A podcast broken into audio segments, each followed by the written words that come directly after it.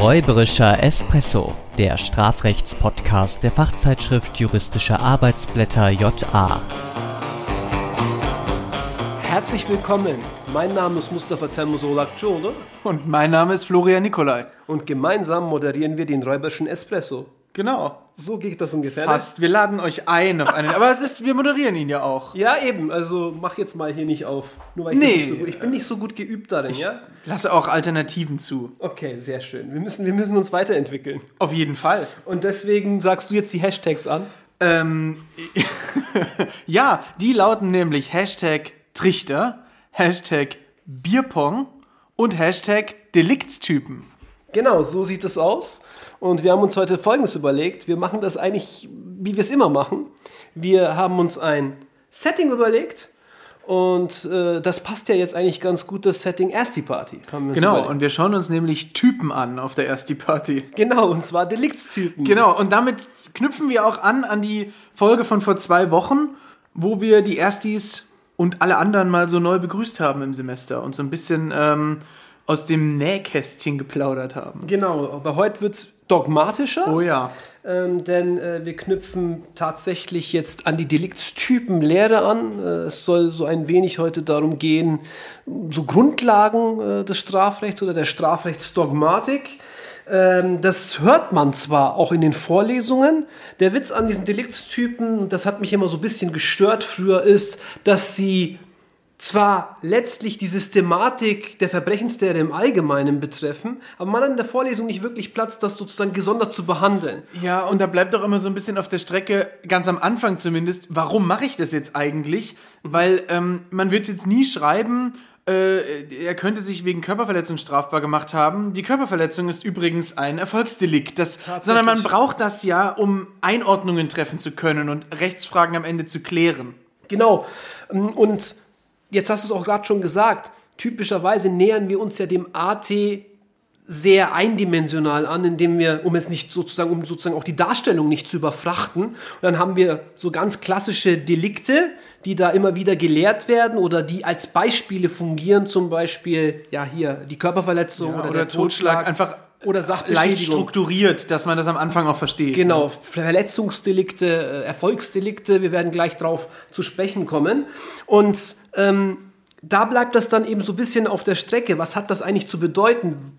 Oder welche Begriffspaare existieren da? Ähm, was ist eigentlich die, das Verletzungsdelikt in Abgrenzung zu was? Ja. Ne, und das wird, wie gesagt, äh, zum Teil zwar schon ausgelagert, auch in Lehrbüchern gibt es dann auch so Kapitel dazu, aber wie gesagt, gerade in den Anfangssemestern oder ganz am Anfang des Semesters geht es ein wenig unter. Deswegen erscheint es mir oder erscheint es uns auch zweckmäßig, das mal hier gesondert darzustellen, zumal ja die Unterscheidung nach bestimmten Gruppen von Delikten auch in der Klausurbearbeitung dennoch hilfreich sein kann. Auch du hast es gerade gesagt, wir sagen es nicht explizit, aber mit dem Deliktstyp sind vielleicht bestimmte dogmatische Konsequenzen verbunden. Genau. Und es ist natürlich auch nicht so, dass irgendwann mal jemand gesagt hat, oh, wir schaffen jetzt mal ein paar Erfolgsdelikte, sondern das sind natürlich Begrifflichkeiten und Abgrenzungen, die sich aus der Systematik und der Stellung bestimmter Delikte heraus ergeben. Genau, oder eben auch aus der Strukturierung der Delikte, aus Genau. den Tatbestandsmerkmalen.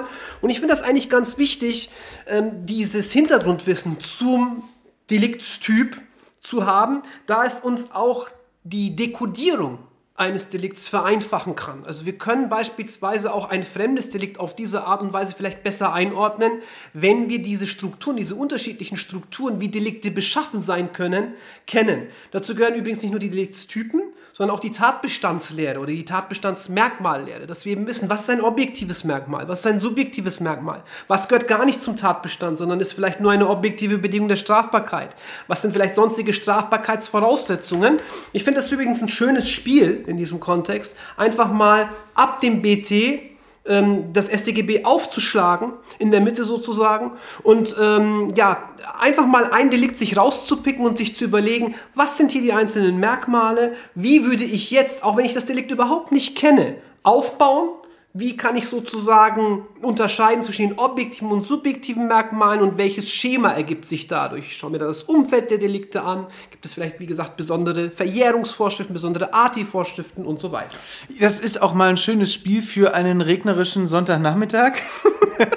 Genauso, genauso wie unser, das hatten wir schon, ne, mit dem, mit dem, mit dem, mit den Kennzeichen. Ja, genau, dass man da nur mal also Zahlen sieht und das verknüpft so mit Nerd- Nerdspiele genau. halt. Ähm, aber um das Ganze mal zu veranschaulichen, bauen wir jetzt eher so eine Art rechtstatsächliches Konstrukt, Genau, so eine Kulisse. eine Kulisse und zwar wir stellen es uns vor, zweite Woche des Studiums. Irgendwo hingen Plakate, es sprach sich der rum. Asta. Irgendwie, ja, und irgendwo waren, waren auch von der Fachschaft, hat man gehört, oh, am Donnerstag, Geht's Donnerstag ist erst die Party. Und dann geht man vielleicht schon so ein bisschen vorglühen mit den Leuten, die man da schon so kennengelernt hat, in der, in der Hoffnung, dass die irgendwie vielleicht auch zu Freunden werden. Und äh, dann glüht man davor und Alles und, gut. Und, äh, und, und, Die dann, Hoffnung. und dann geht's los und dann denkt man so. Äh, und, und, und jetzt mal gucken. Es ist ja so eine Mischung aus Hybris, man ist jetzt Student oder Studentin und es ist irgendwie alles, jetzt ist man ja erwachsen, aber gleichzeitig auch die Angst so ein bisschen, was erwartet einen da?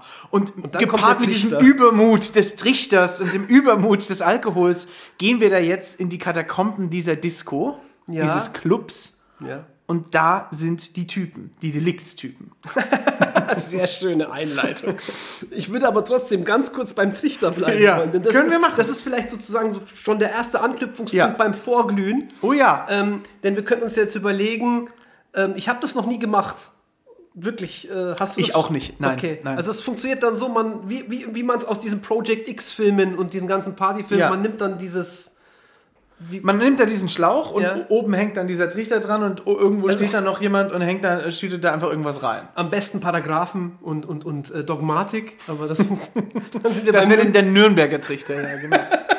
Aber da sind wir dann schon bei unserem ja, ersten Einteilungstyp, nämlich nach der Art des Verhaltens. Denn derjenige, der diesen Trichter verwendet, der tut ja erstmal aktiv etwas. Also der, der oben steht und einschüttet. Genau. Genau, der tut aktiv was. Der ja. tut aktiv was. Und der Ähm, unten eigentlich nicht, ne? der Dem bleibt nicht viel übrig. Genau, der lässt das sozusagen über sich ergehen. Ja. Und jetzt könnten wir erstmal sagen, okay, ähm, ist ja erstmal nichts Schlimmes dabei, aber vielleicht will das diese Person auch gar nicht, vielleicht ist sie schon gar nicht mehr fähig, das alles irgendwie einzuordnen. Also, ich meine jetzt wieder denjenigen, der unten steht und irgendwie das äh, sich betrinken lässt. Äh, Und dann wären wir schon mitten im Bereich eines aktiven Begehungsdelikts, beispielsweise hier in Form vielleicht der Körperverletzung. Ähm, wäre natürlich jetzt Vielleicht auch nicht der un- Nötigung. Genau, vielleicht auch der Nötigung. Aber jedenfalls wäre es ein aktives Begehungsdelikt.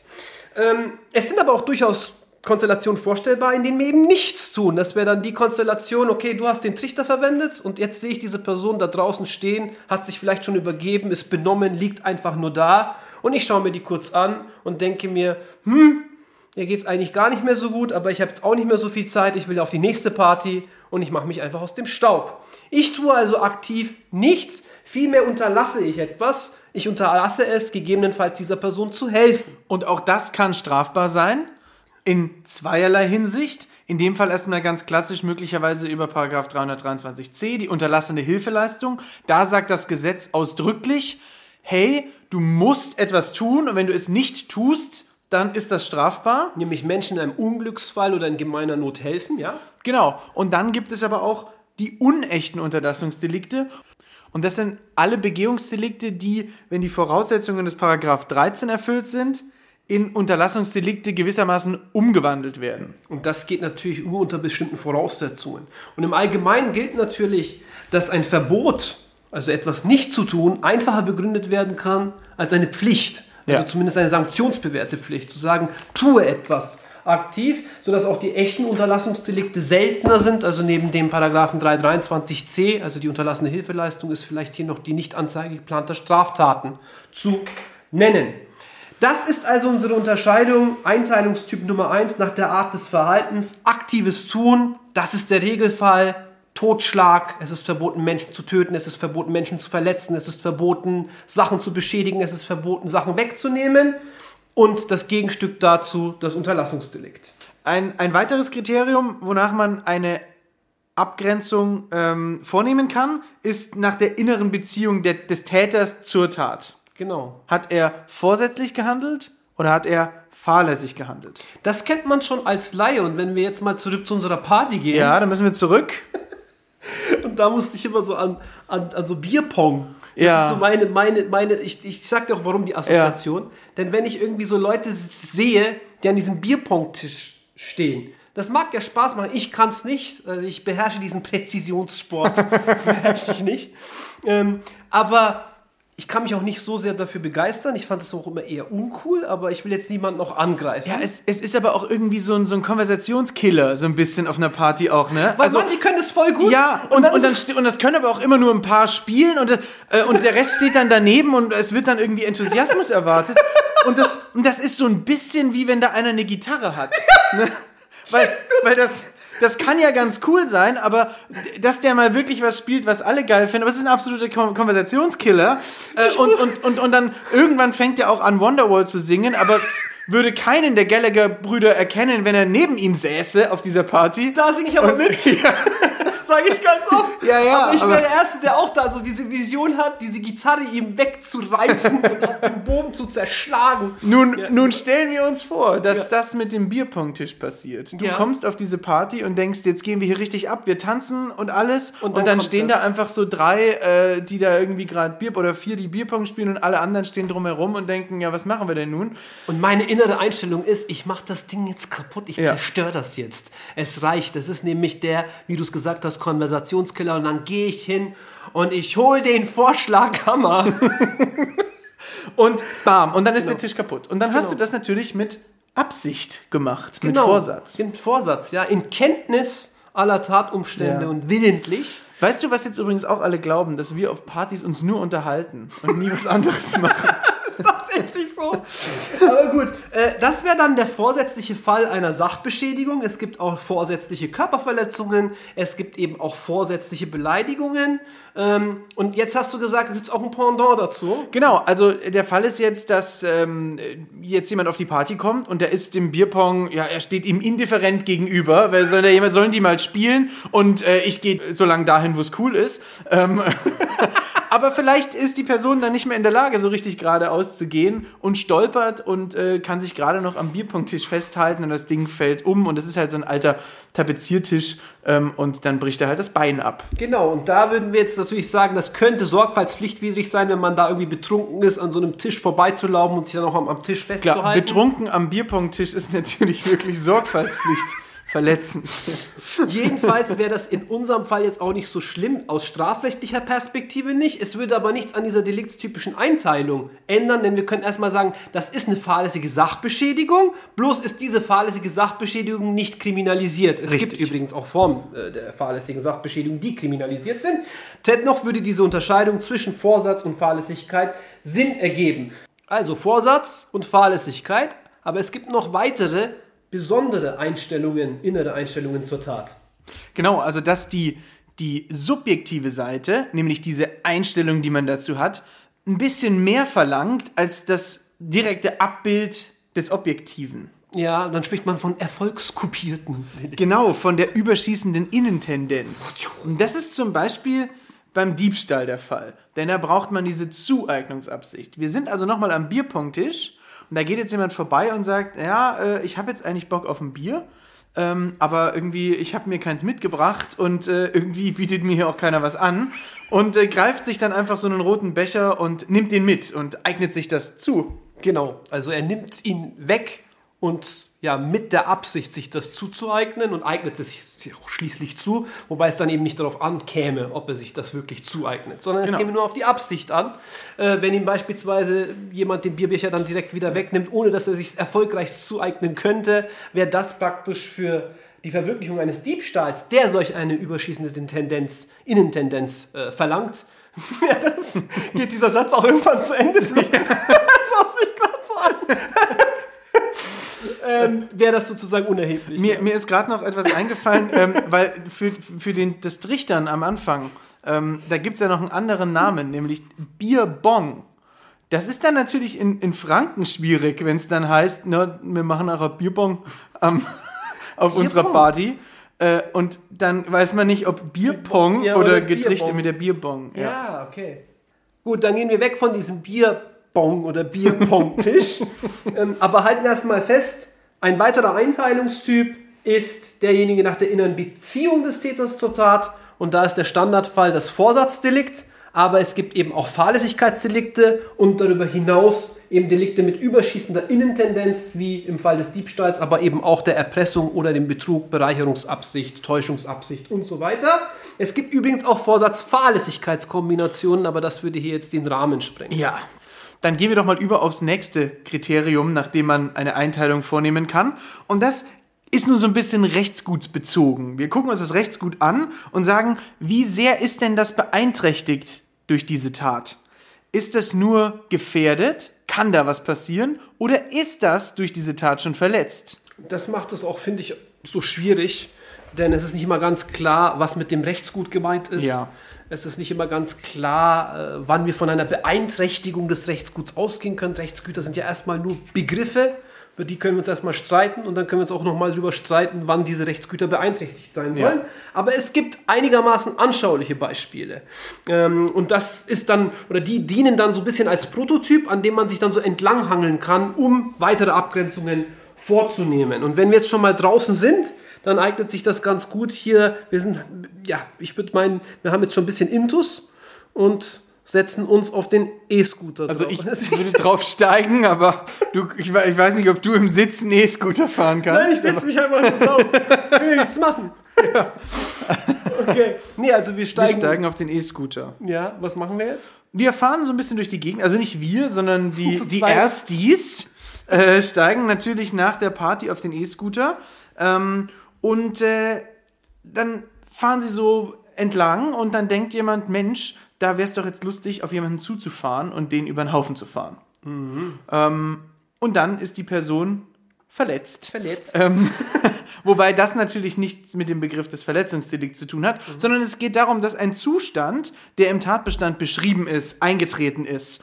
Und in diesem Zustand manifestiert sich die Verletzung des Rechtsguts oder möglicherweise eine andere Form der Beeinträchtigung dieses Rechtsguts. Genau, das hängt wohl auch vom Rechtsgut ab. Also je nachdem, ob es sich um ein bestimmtes Rechtsgut handelt, bei dem eben ja dessen Beeinträchtigung sich relativ ja authentisch abbilden lässt. Also wenn wir jetzt etwa sagen, die Beeinträchtigung der körperlichen Integrität lässt sich eben auch durch eine konkrete Verletzung, das tut weh oder durch eine Gesundheitsschädigung, durch einen pathologischen Zustand im Tatbestand abbilden, dann ist es auch meistens einfacher, solch ein Verletzungsdelikt überhaupt zu konzipieren und dann eben auch zu formulieren. Ähm, manchmal wird es aber schwer, denn je abstrakter das Rechtsgut ist, wenn wir ein überindividuelles Rechtsgut wie den Weltfrieden oder die Bevölkerungsgesundheit haben, dann können wir natürlich keinen Tatbestand formulieren, in dem sich diese Rechtsgutverletzung wirklich manifestiert. Äh, meistens handelt es sich dann um Gefährdungen und dementsprechend handelt es sich auch um Gefährdungsdelikte. Also um schwächere Beeinträchtigungen des Rechtsguts. Genau. Mit anderen Worten, diese Abstufung am selben Rechtsgut ist meistens nur bei denjenigen Rechtsgütern vorstellbar, bei denen überhaupt ein Verletzungsdelikt in Betracht kommt, etwa Leben und Leib, körperliche Integrität. Denn hier sind verschiedene Abstufungen der Beeinträchtigung des Rechtsguts denkbar und lassen sich auch abbilden. Beispiel, ich kann das Leben einer Person verletzen, beziehungsweise ich kann jemanden töten, ich kann jemanden, ich kann die körperliche Integrität beeinträchtigen, indem ich sie verletze. Ich kann aber auch deren Leben oder Leib auch nur gefährden, indem ich ganz, ganz, ja, sie fast verletzt hätte. Ja, indem du zum Beispiel von der Ersti-Party betrunken mit dem E-Scooter durch die Gegend fährst und es zu einem beinahe Unfall kommt. Genau, also so dass- haarscharf dran vorbei. Genau, sodass jeder sieht, oh Gott, da wäre ja fast was passiert. Ähm, dann können wir von einer konkreten Gefährdung sprechen. Und es gibt eben Normen, die eine solche konkrete Gefährdung voraussetzen für, Genau. zu ihrer Erfüllung.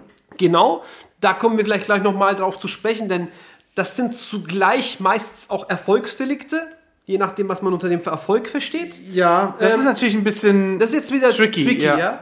Äh, Und zu guter Letzt gibt es eben dann diejenigen Delikte, die letztlich nur auf die gefährliche Handlung abstellen. Und das sind die sogenannten abstrakten Gefährdungsdelikte. Ich mag diesen Begriff nicht. Ich spreche lieber von bloßen Gefährdungsdelikten Mhm. oder äh, von Gefährlichkeitsdelikten. Kurz zur Einordnung, da wird das reine Verhalten unter Strafe gestellt, weil man sagt, allein das ist schon so gefährlich für das Rechtsgut, dass äh, da schon eine abstrakte Gefahr für dieses Rechtsgut ausreicht, dass wir dieses Verhalten unter Strafe stellen.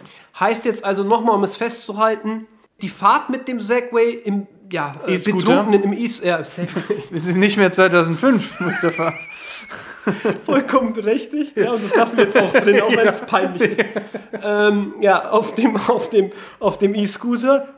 Die bloße Fahrt im betrunkenen Zustand äh, wäre dann äh, so eine Art Trunkenheitsfahrt, ist tatsächlich auch strafbar. Als abstraktes Gefährdungsdelikt.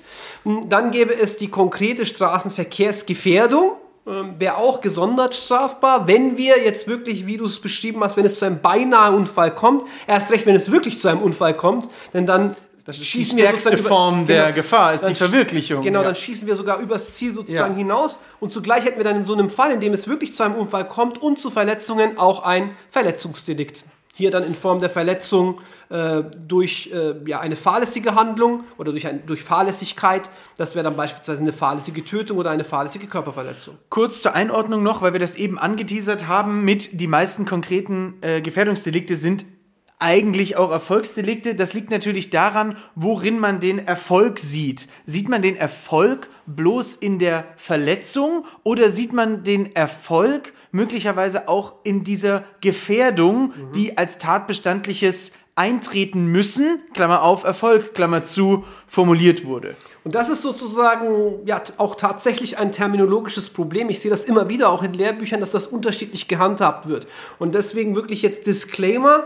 Wir stellen jetzt äh, unseren Ausführungen im Folgenden auch schon ein bestimmtes Verständnis vom tatbestandlichen Erfolg zugrunde. Und das muss nicht jede Professorin oder Professor teilen.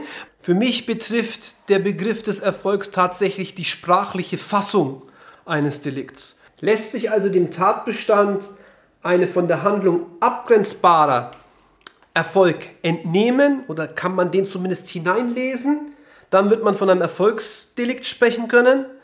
Beschreibt das Delikt dagegen nur eine Handlung, der von mir aus auch ein bestimmtes Geschehen, kausales Geschehen nachgelagert ist oder stets immanent ist, dann genügt es von schlichten Tätigkeitsdelikten zu sprechen. Aber hier sieht man schon, das ist wieder eine andere Kategorie.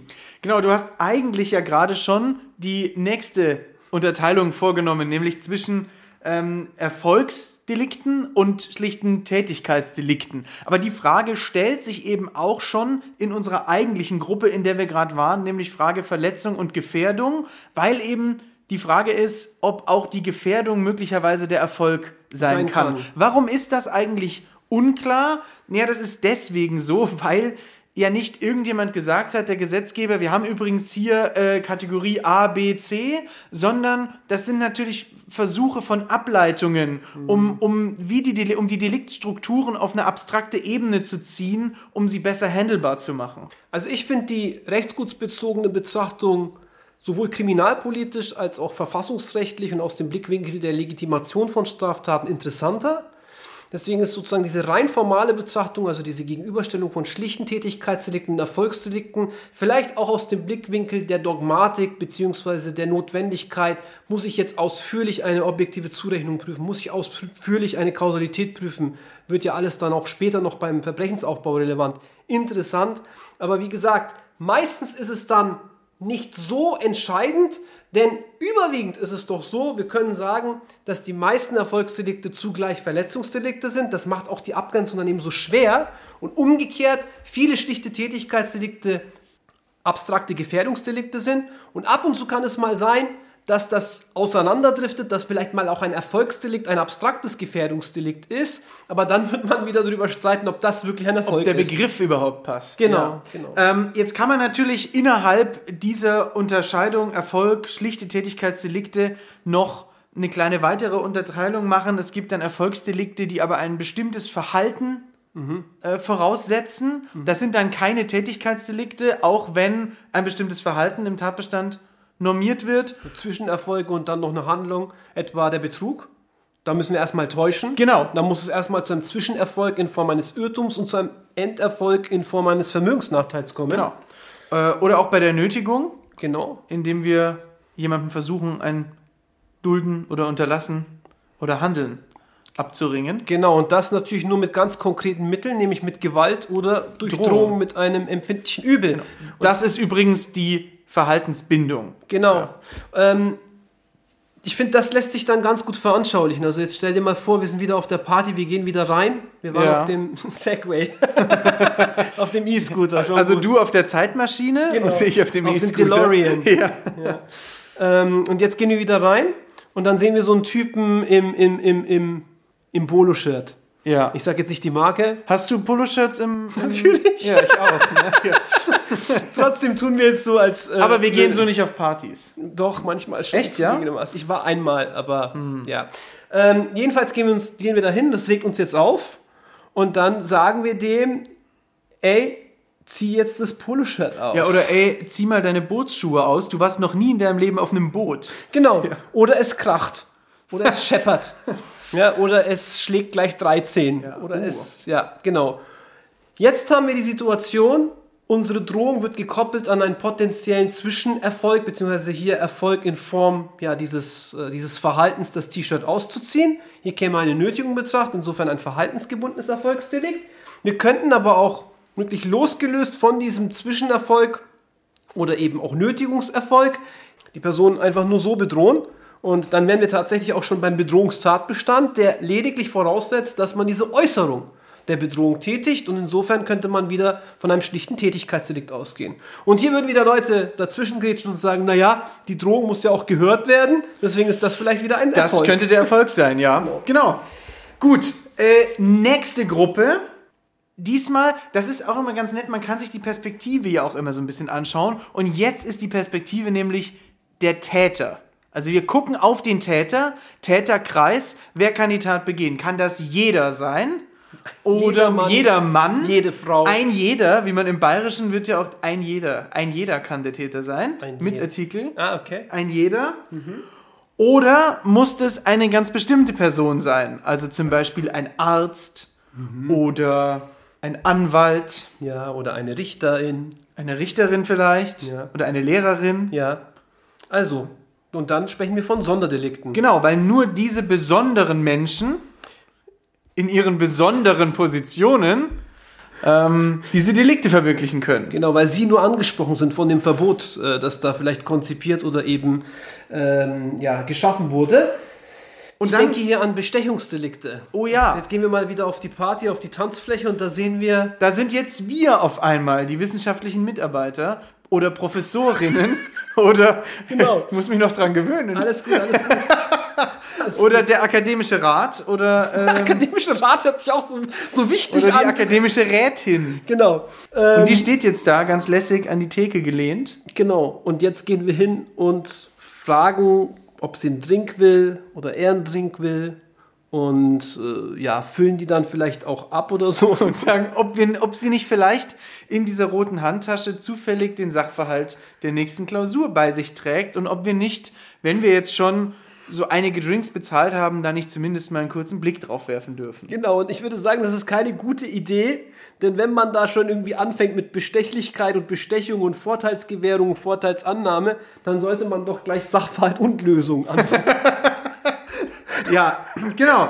Damit es sich dann auch lohnt. Nein, aber das Wichtige ist, diese äh, Bestechung, äh, beziehungsweise diese Bestechlichkeit, ja. hängt davon ab, ob die Person eine bestimmte Stellung innehat. Genau, da, da haben wir wirklich die perfekte Gegenüberstellung. Derjenige, der besticht, das kann jeder sein. Ganz genau. besticht. Das kann ein jeder sein. Und umgekehrt äh, ist natürlich derjenige, der äh, bestochen werden kann, das ist tatsächlich auf bestimmte Personen beschränkt, im öffentlichen Sektor eben auf Amtsträger. Ähm, dann gibt es im privaten Sektor auch nochmal spezielle Korruptionsdelikte. Genau, Aber da sind dann dann- Ärzte zum Beispiel betroffen. Genau, und da werden wir Täter. dann äh, von Sonderdelikten sprechen. Und dann gibt es noch Delikte, da muss man seine eigenen Hände dafür benutzen. Ja, das sind eigenhändige Delikte. Sehr schön hast du das jetzt. Und, äh, Wobei natürlich bei der, bei der Trunkenheitsfahrt muss ich ja die Füße benutzen, die eigenen Füße, eigenfüßige Ja, Delikte. ei- genau. Also dann, dann sagt man immer, das ist was, das triggert mich immer so ein bisschen. Ja, ja, eigenhändige Delikte zeichnen sich dadurch aus, äh, dass man sie nur selbst begehen kann. Und deswegen ist bei eigenhändigen Delikten keine mittelbare Täterschaft möglich. Eigentlich funktioniert die Einordnung ja andersrum. Bei den Delikten, bei denen die mittelbare Täterschaft nicht funktioniert, wissen wir dann, aha, Das ist das sind also eigenhändig- eigenhändige Delikte. Ja, ich meine, das ergibt sich ja letztlich aus der Tatbestandsfassung. Natürlich. Ob das irgendwie möglich ist, hier, weil das Delikt eben an ein ganz konkretes Verhalten knüpft. Klar, wenn man es unterm Strich kann. an der, an, an, der, an der Norm selbst festmacht, dann kann man natürlich in die eine oder andere Richtung gehen. Aber es ist natürlich eher so, dass man, wie gesagt, diese Ableitung hat und dass man nicht vom Begriff des eigenhändigen Delikts mal durchblättert und sagt, Ja, wobei wir jetzt wir tatsächlich wieder beim Erfolgsdelikt äh, angekommen sind. Ja. Denn wenn der, ja, wenn, wenn, wenn sozusagen die Tatbestandsverwirklichung an einen Erfolg knüpft, dann können natürlich ganz viele mannigfaltige Handlungen diesen Erfolg herbeiführen und dementsprechend auch Handlungen anderer, die irgendwie diesen Erfolg bewirken, kausal herbeiführen, sodass eine Eigenhändigkeit wegfällt. Ist es dagegen so, dass, der, dass die Handlung ganz konkret beschrieben ist, beispielsweise das Führen eines Kraftfahrzeugs oder die Falschaussage vor Gericht, dann kann dieses Delikt auch eben nur durch diese Falschaussage getätigt werden. Und es sind nicht irgendwelche ja, anderen Handlungen vorstellbar, die, mit denen die Falschaussage bewirkt werden könnte. Ja, aber dass es äh, grundsätzlich keine so gute Kategorie ist, merkt man auch daran, dass es kein, kein Gegenpart gibt, keine Antipode zum Eigenhändigkeit. Es ist dann das Fremdhändigkeitsdelikt oder, Oder das das nicht-eigenhändige nicht eigenhändige Delikt. Und auch bei der Eigenhändigkeit, wie gesagt, schon auch mit Fahren, wo man dann doch vielleicht auch die Füße und so braucht. Also das ist begrifflich auch nicht so ganz. Da sollte man einfach wissen, was dahinter steckt und sich nicht zu sehr am Begriff orientieren. Wonach man natürlich auch unterscheiden kann, ist Zeitpunkt der Beendigung. Also tritt der sofort ein oder müssen wir einen gewissen Zustand über eine gewisse Dauer erhalten? Und deshalb ist es auch ein bisschen verwirrend, wenn die Nicht-Dauerdelikte als Zustandsdelikte bezeichnet werden, weil man sagt, okay, der Zustand tritt einmal ein und das reicht schon. Also aber eine Körperverletzung. Jetzt genau, wieder bei dem Typen. Genau, aber, aber bei den Dauerdelikten muss ja dieser Zustand eben aufrecht erhalten werden. Also wir brauchen in beiden Fällen einen Zustand, aber die Nicht-Dauerdelikte sind eben schon erfüllt, sobald dieser Zustand einmalig eingetreten ist. Ich musste auch an eine Bekannte denken, die immer bei irgendwelchen, wenn sie, wenn sie irgendetwas nicht gut findet, dann sagt sie immer, das ist, also zum Beispiel, wenn irgendjemand eine komische Frisur hat, dann sagt sie immer, das ist keine Frisur, das ist ein Zustand. Ich habe einen Kumpel gehabt, der hat, immer, der hat immer gesagt, der hat immer gesagt, was beim Friseur? Ich so, ja. Und er so, den Prozess gewinnst Wow. Gut. Ja, Ja, das ist halt der Zustand. Gell? Okay, ähm, dann lässt sich sicherlich auch noch nach der ja, äh, Verwirklichungsstufe unterscheiden. Ist es, ähm, ist es ist das Stadium die Vorbereitung? Sind wir im Stadium des Versuchs, im Stadium der Vollendung? Aber das ist ja jetzt eigentlich nicht immer so, dass Delikte danach eingeordnet werden könnten, sondern das sind eher Fragen des wo befinden wir uns gerade im zeitlichen Kontext, wobei es natürlich wichtig ist. Delikte gibt, Genau. die auch in das Vorbereitungsstadium anderer Delikte Hineinragen. hineinragen, weil sie sagen, okay, da müssen wir eigentlich schon die Vorbereitungshandlung unter Strafe stellen. Aber das bedeutet natürlich, dass das Delikt selbst nicht im Vorbereitungsstadium ist, sondern im, in der Perspektive zu dem anderen Delikt. Ja, wenn überhaupt, genau. Also das ist dann wieder diese rechtsgutsorientierte Betrachtung. Wenn wir es Ja. erstmal nur formal machen, dann können wir natürlich sagen, jedes Delikt hat gegebenenfalls ein Versuchsstadium, das es durchläuft und davor sogar noch ein Vorbereitungsstadium. Also es gibt immer auch eine Vorbereitung der Vorbereitung und eine Vorbereitung der Vorbereitung der Vorbereitung. Korrekt. Also das können wir natürlich immer machen. Wir müssten einfach nur das Delikt uns erstmal ansehen und schauen, okay, was ist vorausgesetzt, damit dieses Delikt formell tatbestandlich vollendet ist was steht da kurz davor und was steht relativ weit davor. Und, dann sind wir sozusagen in dieser Dreiteilung Vollendung, Versuch und straflose, gegebenenfalls auch wiederum strafbare Vorbereitung. Und um den Bogen zuerst die Party zurückzuschlagen, wichtigste Vorbereitung natürlich Klausurvorbereitung. Aber äh, denken wir uns ja mal einen Fall dort. Ähm, zum Beispiel, naja, gehen wir wieder auf diesen Gitarrespieler und dann sagt man so, jetzt reicht's mir. Und während er schon sowas sagt, vielleicht wie, Mensch, äh, gib mir doch mal die Gitarre, das ist vielleicht noch das Vorbereitungsstadium. Achso, ich dachte, du willst jetzt, die, die, du willst jetzt wieder die Gitarre zerstören und Ja, ja. machst dich jetzt auf dem Weg zum Hammer. Ach so, Na, während er das schon würde natürlich auch gehen. Today is gonna be the day. ja? Genau, und dann macht man sich auf den Weg zum Hammer. Genau. Das ist noch Vorbereitung. Genau. Aber wenn man den dann schon ausholt, Versuch, Genau, Bam drauf, Gitarre kaputt, Genau. vollendet. Genau, und diese Unterscheidung ist sozusagen auch diese formale Unterscheidung ist natürlich wichtig aus dem Blickwinkel, dass erst einmal typischerweise nur die Tatbestandsverwirklichung heißt die formale Tatbestandsvollendung strafbar ist, dass aber bei bestimmten Delikten, zu der Unterscheidung kommen wir eben auch gleich, der Versuch strafbar ist. Und zwar stets strafbar ist, bei anderen Delikten hingegen die Versuchsstrafbarkeit explizit angeordnet werden muss und dass das Stadium davor sogar, also das Vorbereitungsstadium, regelmäßig straflos ist. Dass dann der Gesetzgeber, eben wie du es gesagt hast, diesen, chronologisch gesehen, diesen Ausschnitt oder diesen Abschnitt für sich penalisieren, straf, äh, für strafbar erklären kann, das steht natürlich auf einem anderen Blatt. Genau, du hast es eben schon angeschnitten. Äh, bei manchen Delikten ist der Versuch immer strafbar. Das sind die Verbrechen und das Gegenstück dazu sind die Vergehen. Das richtet sich nach der Strafdrohung. Mindeststrafe mindestens ein Jahr Freiheitsstrafe. Dann sind wir bei Verbrechen. Da bei allem anderen, da ist der Versuch immer strafbar. Äh, und äh, bei den anderen sind wir, die, die andere Gruppe sind die Vergehen. Die haben eine geringere Mindeststrafe. Und äh, dort ist der Versuch nur dann strafbar, wenn es ausdrücklich im Gesetz angeordnet ist.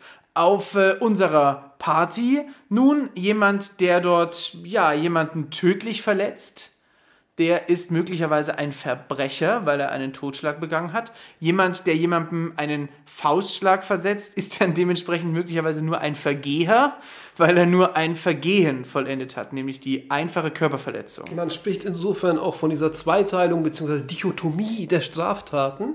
Früher gab es ja auch die äh, Dreiteilung, also die Trichotomie aus Verbrechen, Vergehen und Fehlbarkeit. Eine Verfehlung. Verfehlung. Aber da jetzt noch tiefer zu gehen, wäre völlig verfehlt. Ja, sehr schön.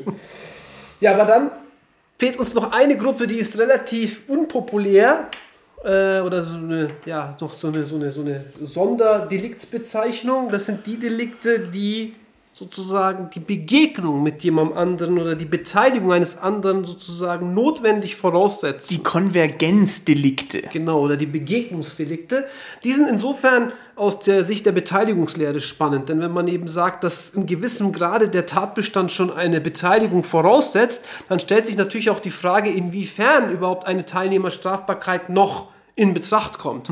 Also man denke etwa an den Erwerb von Betäubungsmitteln, die setzt ja auch immer die Abgabe von Ja. Betäubungsmitteln voraus. Und wenn wir jetzt beispielsweise die Person die die Betäubungsmittel erwirbt, dann auch noch wegen Beihilfe oder wegen Anstiftung zur Abgabe bestrafen würden und umgekehrt den Abgebenden wegen Anstiftung zum Erwerb, ne, dann würden wir sozusagen ja gegebenenfalls beide Personen doppelt bestrafen, obwohl das ja der Gesetzgeber schon gesehen hat. Insofern in den Fällen der notwendigen Teilnahme zum Teil auch eine Beteiligungsstrafbarkeit oder eben eine Anstiftungsstrafbarkeit abgelehnt. Sehr speziell. Sehr, sehr, sehr speziell. Ähm, Damit sind wir eigentlich schon durch. genau. Ich meine, es gibt sicherlich noch weitere Deliktsklassifizierungen. Man könnte vielleicht noch an die Unterscheidung innerhalb der Sonderdelikte zwischen echten und unechten Sonderdelikten denken. Man könnte innerhalb der Verwirklichungsstufen der Tat nochmal an die Sonderfälle der Unternehmensdelikte denken. Wir haben jetzt nicht wirklich jeden Begriff, den es dazu gibt, äh, aufführen oder äh, darstellen können. Nein, aber es sollte ja ein Aber- bisschen eine Einordnung sein und Genau. ein bisschen auch die Erklärung, warum es diese Unterscheidung gibt. Und unser Anliegen ist eigentlich, das ein bisschen plastisch zu machen, was eigentlich in den Anfangsvorlesungen Strafrecht 1, Strafrecht AT manchmal nicht so richtig greifbar ist, weil, weil einem eigentlich nämlich das Fundament aus, aus einzelnen Delikten, die man so ein bisschen dafür braucht, fehlt. ja, gut. Das war jetzt wirklich trotz allem wieder eine anstrengende Folge. Ja, aber, Aber ähm, schön. schön, Es hat Spaß gemacht. schön nee, nee, nee, ah, das gebe ich nur zurück, dieses Kompliment, ja. Finde ich auch. Mit mir. ähm, ja, Crema, es bietet sich heute nicht so an, außer wir wollen jetzt alle Gruppen nochmal durch äh, ähm, deklinieren. Nein, aber ähm, trotzdem ist es vielleicht eine gute Idee, äh, sich diese ja, Fallgruppen bzw. Deliktstypen nochmal zu vergegenwärtigen, auf eine Karteikarte zu schreiben und sich nochmal eigene Beispiele dazu zu überlegen. Das ist doch eine schöne Übung und so würde ich dann die Leute auch entlassen. Ja, und wenn wir jetzt aber wieder in unser Bild, in unser Panorama der Ersti-Party gehen, Dann äh, wird es jetzt so langsam hell. Es ist vielleicht schon so halb sieben, sieben. Äh, was macht man dann jetzt? Äh, man wir haben ja gesagt, Donnerstagabend erst die Party und man geht dann jetzt natürlich äh, noch irgendwo einen Kaffee holen und sitzt 8.15 Uhr in der Vorlesung. Aha, ich weiß schon, worauf du hinaus willst. Das, erzähl mir muss natürlich das Ziel sein. Ähm, aber in diesem Sinne, Es gibt doch dann diese, diese Läden, äh, so, wo man dann noch ja, wo man so, Nacht, Schnitzel... Nachtgaststätten so, ja. Genau, genau. Ja. Oder Döner oder sowas. Ähm, Oder halt Mercimek Chorba. Weißt du, was das ist? Nein. Linsensuppe. Ah, okay, ja. Schmeckt gut. Ja, ja, das glaube ich, aber ich weiß nicht, ob das jetzt schon morgens halb sieben. Doch. So, Glaub mir, das macht wieder nüchtern. Okay. Wir sollten abschließen. Alles klar. ähm, ja, äh, Feedback, Anregungen, Hinweise, Fragen, äh, alles gerne an japodcast.fahlen.de oder slidet in unsere DMs auf Instagram at räuberischer Espresso. Wir freuen uns über eure Nachrichten und äh, treten gerne mit euch in Kontakt. Jo, so schaut's aus. Macht's gut. Bis dann. Ciao. Ciao.